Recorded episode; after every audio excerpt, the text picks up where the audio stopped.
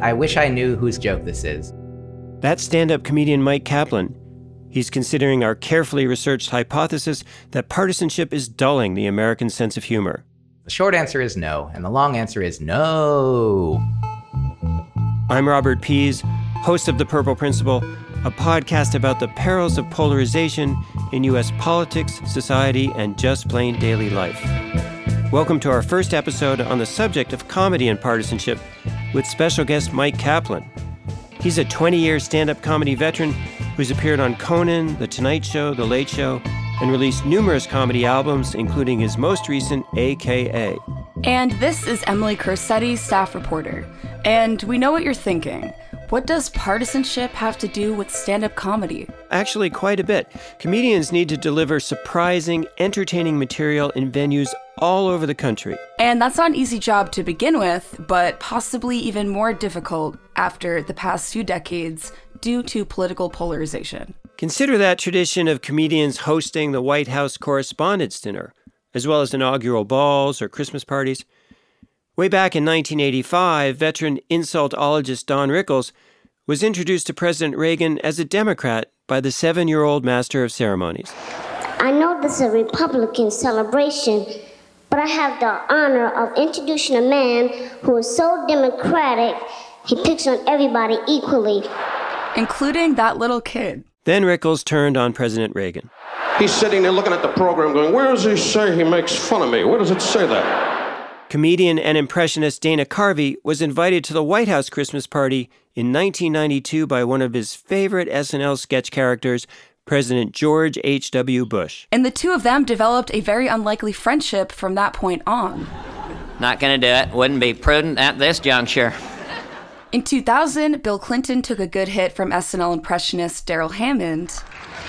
If you'd only take your clothes off and let me see you naked, there would be no more racism. And Barack Obama took a few punchlines in 2009 from comedian Wanda Sykes. You know, it's funny to me that they've never caught you smoking, but they somehow always catch you with your shirt off. But there have been no more comedians at the White House since 2018, when Michelle Wolf performed at the Trump Correspondents' Dinner. This despite the fact she took some pretty good swipes at Democrats. Democrats are harder to make fun of because you guys don't do anything. People think you might flip the house, but you guys always find a way to mess it up. You're somehow going to lose by 12 points to a guy named Jeff Pedophile Nazi Doctor. But made some pretty harsh POTUS jokes as well. Like a porn star says when she's about to have sex with a Trump, let's get this over with. And over the past 20 years, it seems that many comedians and comedy shows have themselves become more overtly partisan, such as the redness of the Blue Collar comedy tour. Or the predictable blueness of shows like SNL, Full Frontal, Last Week Tonight, and others. See if you can tell who's on which side of the partisan divide. You are not going to leave this room until you hear some "You Might Be a Redneck" has sparked a larger debate in America between people who want common sense gun control and people who are wrong. In hopes that a non-discretionary religious figure who distributes gifts on said holiday would soon be there. And I can see Russia from my house. Not too difficult. So we wondered, as our country gets more tribal, how do comedians navigate the minefield? We asked Myq Kaplan for his thoughts. And he was quick to push back at the notion that partisanship is a unique challenge for comedians. Certainly, sometimes people aren't happy in various directions, but that's also a thing that has happened no matter what. Like sometimes, I do remember even 10 years ago, I think, I performed at a club in Madison. Yeah, Madison, Wisconsin. And I thought it went great. Also, I was doing a joke about gay marriage at the time. It was pro-gay adoption, I think. It was essentially about how the research shows that gay parents are actually statistically better parents because they're never doing it by accident. You know, so it's always people who are prepared and, you know, whatever the joke was, that was the point, which I think was technically true. And I feel like a woman came up to me afterwards and she told me, she was like, you're not supposed to tell me about what you like think and feel, which I think we might have a disagreement about like how comedy operates, because in general, a lot of I don't want to say everybody, but a lot of comedians do talk about what they think and feel in joke form as well. And there definitely were jokes, to be clear. Stand-up is deeply human communication, very different from video or online messaging. And that reminds me of what Dr. Abigail Marsh said in episode 4 on the importance of our senses for real communication. You know, we're animals. Like we really, the way that, you know, the people around us smell and sound and feel, I mean, those are all things that moderate our brain activity at a really primitive level.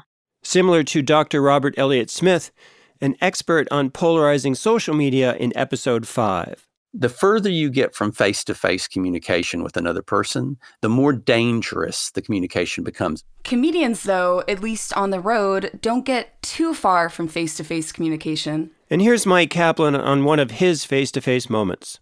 I do remember I went to Fairbanks, Alaska, sometime in the past decade, like probably closer to 10 years ago. And I remember I was in a few towns, like within a few hours of Fairbanks.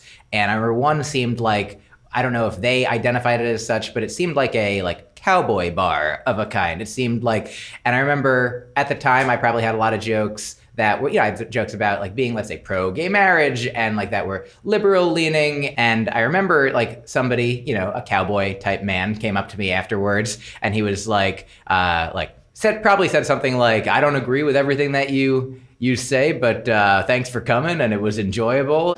Can stand-up comedy transcend American partisanship? Here's the first part of our Q&A with Myq Kaplan on that question.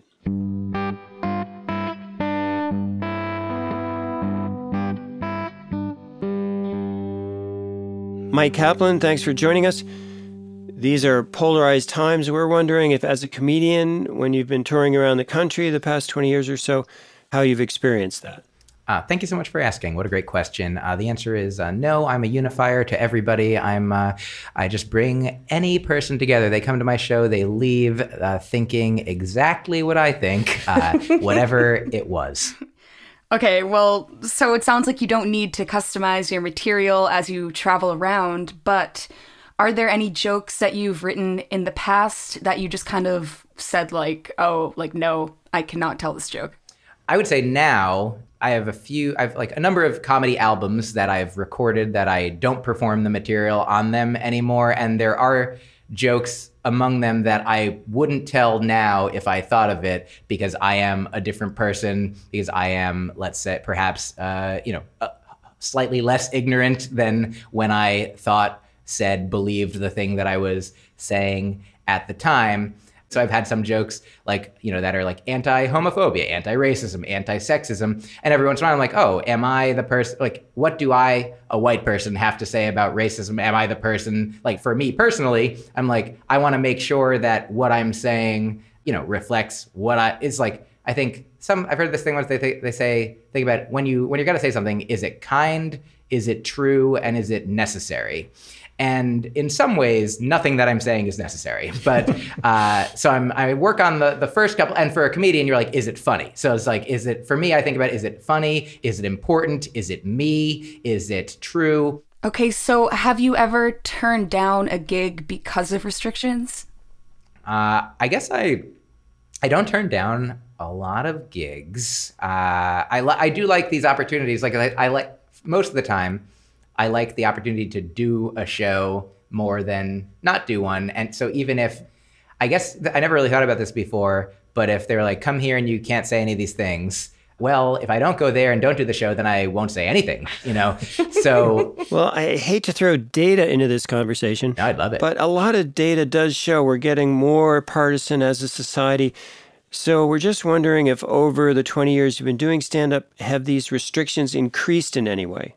I do. It's interesting because one of the ways that things are being, in my sort of anecdotal observations, being polarized is there might be some people that are like, hey, don't do that. And there might be some people that are like even more like, we say whatever we want. You know, like the left was like, this is with the champions of that. And now you might, you know, caricature it in the other direction. The left being like, not that you shouldn't say anything, but be like, hey, like the things that I'm like, hey, maybe like think about what you are saying, who you are, are, why you're saying what you're saying, and like you can say whatever you want, but what do you want to say? And then there's some people like on the right, perhaps, you know, more libertarian than conservative, that are like, no, you know, we have the right to say whatever we want. And it's like, hey, weren't you just the ones earlier saying the other thing and then people? So it's kind of, I guess it's hard to say.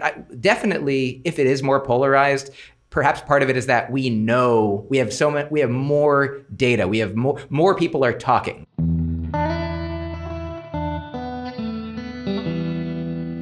You're listening to The Purple Principle and our special guest today, Myq Kaplan, on the challenges of comedy in a partisan age. Emily, it seems like the best stand-up comedians have an independent streak. How else can they surprise us? The great George Carlin had his John Birch Society caricature. Thank you very much. The name is Lyle Higley. I'm the head of the local chapter of the John Birch Society. I'm what you might call your local chapter head. And that's the New York chapter that takes in New York, New Jersey, and parts of Idaho. But also his hippy-dippy weatherman. I'll sleep here, you hippy-dippy weatherman, with all the hippy-dippy weather, man. And in Bigger and Blacker, one of the great performances of all time, Chris Rock combined conservative social satire. If the kid calls his grandmama mommy and his mama Pam, he going to jail. With way more progressive jokes. I had a cop pull me over the other day, scared me so bad, made me think I stole my own car. So, how can comedians retain their independence in the midst of polarization and also political correctness and cancel culture? The roster of famous comedians who've complained about PC is long and diverse, including Jerry Seinfeld, Larry the Cable Guy, Amy Schumer, as well as Chris Rock, who said you can't even be offensive these days on your way to being inoffensive. So then what's left for comedy? Challenging times for comedians, it definitely seems. Here's more of our interview with Myq Kaplan on this topic.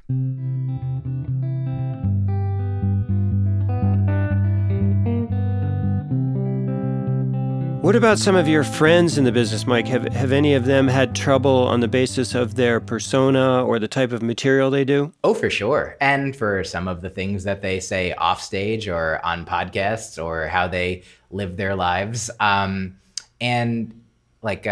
are a number of friends of mine who are like funny people who I do know some, like, let's say straight white male comedians are the ones who are making this point the most. They're like, hey, you can't say anything these days, you know, which, when Lenny Bruce and George Carlin were said, they were actually jailed for, like, literally, like, I mean, you can say the thing, but then you'll go to jail. Like today, it's, you can't say anything without there being a consequence. And that's, I mean, sort of like physics as well, you know, for everything that happens, like, especially if you're like, hey, freedom of speech, I should be able to say whatever I want. And then, but you can't say anything back. And they're like, oh, that's freedom of speech over here too, I think. It used to be, you know, you'd go on, if you're a comedian, go on The Tonight Show. And then people could watch it. They could send a letter to Johnny Carson and you would never see it. They could try to send a letter to your house. You would never see it. But now you're on Twitter. People can be like, hey, I didn't like what you did. And you're like, man, I can't, everything's changed. I used to be able to just say whatever I wanted and then I would never know if anybody was sad. So when you sit down and start thinking about new material, is it a little more difficult in an election year? Are there things you filter out because there's heightened sensitivity? I would say that I don't talk on stage that much about like direct political things that are happening. Sometimes if I thought of something and wanted to work on that, then I would, perhaps more for the reason that there's such a shorter shelf life on current events material that, you know, if I wrote an Amy Klobuchar joke, I'm like, oh no, too late. Right. That definitely does make it tough. But so when we started this podcast, we had to do a fair amount of audience research. And is that something that you need to do? Or have you been around long enough that you don't need to do that kind of thing anymore?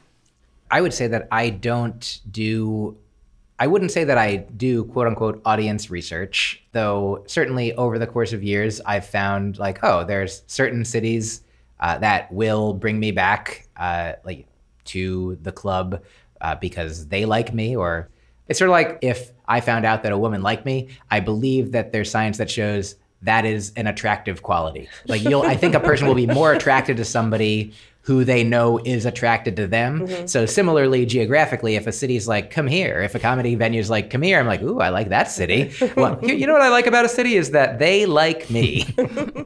That does make sense. But you were just talking a little bit about education and university towns, and we've been doing some research, and it actually shows that people with higher levels of education had less accurate perceptions of their political opponents.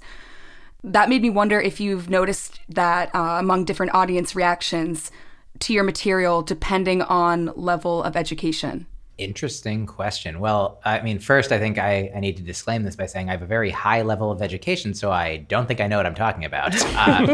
Based on the research that I just learned and trust blindly. I sincerely don't know, unless I'm performing at a college, I mostly don't know the audience education level. And I mean, maybe if you're in a particular town and you know, like the general, like, you know, income status of what the town seems like. But again, I don't like to make lots of generalizations. So going back to the Cowboy Bar in Alaska and just the idea of performing for people who appear to have different life experiences, how has that shaped your perception? A thing that is true. I'm starting this sentence without knowing where it's going to go, but I know that like there are some ways in which we are all the same. There's some ways in which we are all unique. And so starting comedy was actually one of my first introductions to the fact not everybody did go to college. Not everybody had a family structure like mine. Not everybody grew up in the suburbs of New Jersey. Not everybody. It was I was a new learning experience that so many people had started learning way before me. And then I would continue and I am continuing to have those experiences now as well. So, Emily, interesting stuff, considering Myq Kaplan said he doesn't even do a lot of political humor. But he said he did have some favorite political jokes from other comedians, like this one from a White House Correspondents' Dinner. There's a great Stephen Colbert line from when he did the White House Press Correspondents' Dinner, right next to George W. Bush in, the mid-2000s. And he said something like, George W. Bush is consistent. He's a man of his principles. He's he believes the same thing on Wednesday that he did on Monday, no matter what happened on Tuesday.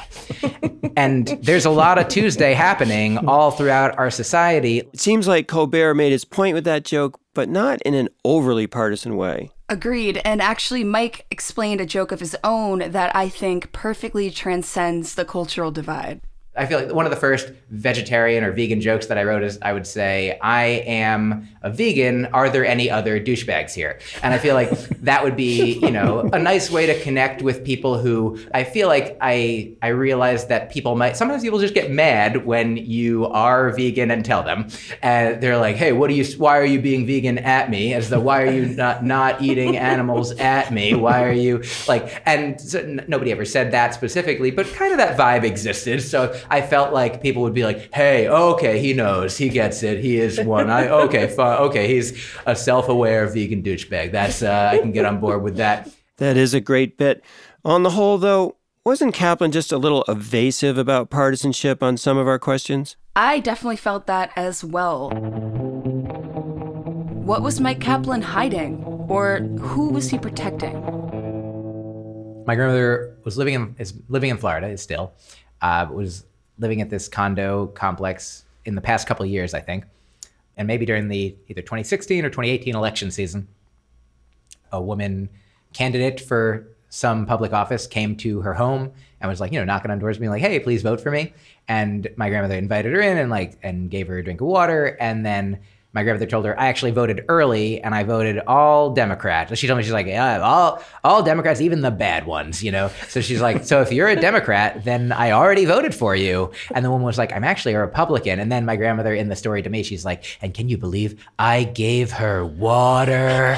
And I was like, Grandma, I can believe it. And I do think as a Democrat, I feel like Isn't that the side of things that wants everyone to have water? I feel like that's the one, like what, like, you know, the liberal agenda includes water for all. I'm like, Flint, Michigan, you guys don't have water. We want, I mean, and not to say that there are Republicans who also wouldn't want everyone to have clean water, but like, hey, find your own water. I may build yourself a well. I don't know, like, you know, like pull yourself up by your bootstraps and make some water. And this is an ignorant caricature that I'm painting there.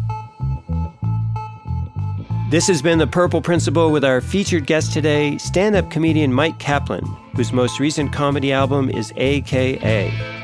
There's more info at Myq, that's myqkaplan.com. And stay tuned to The Purple Principle for our 360-degree tour of partisanship, including more interviews with comedians.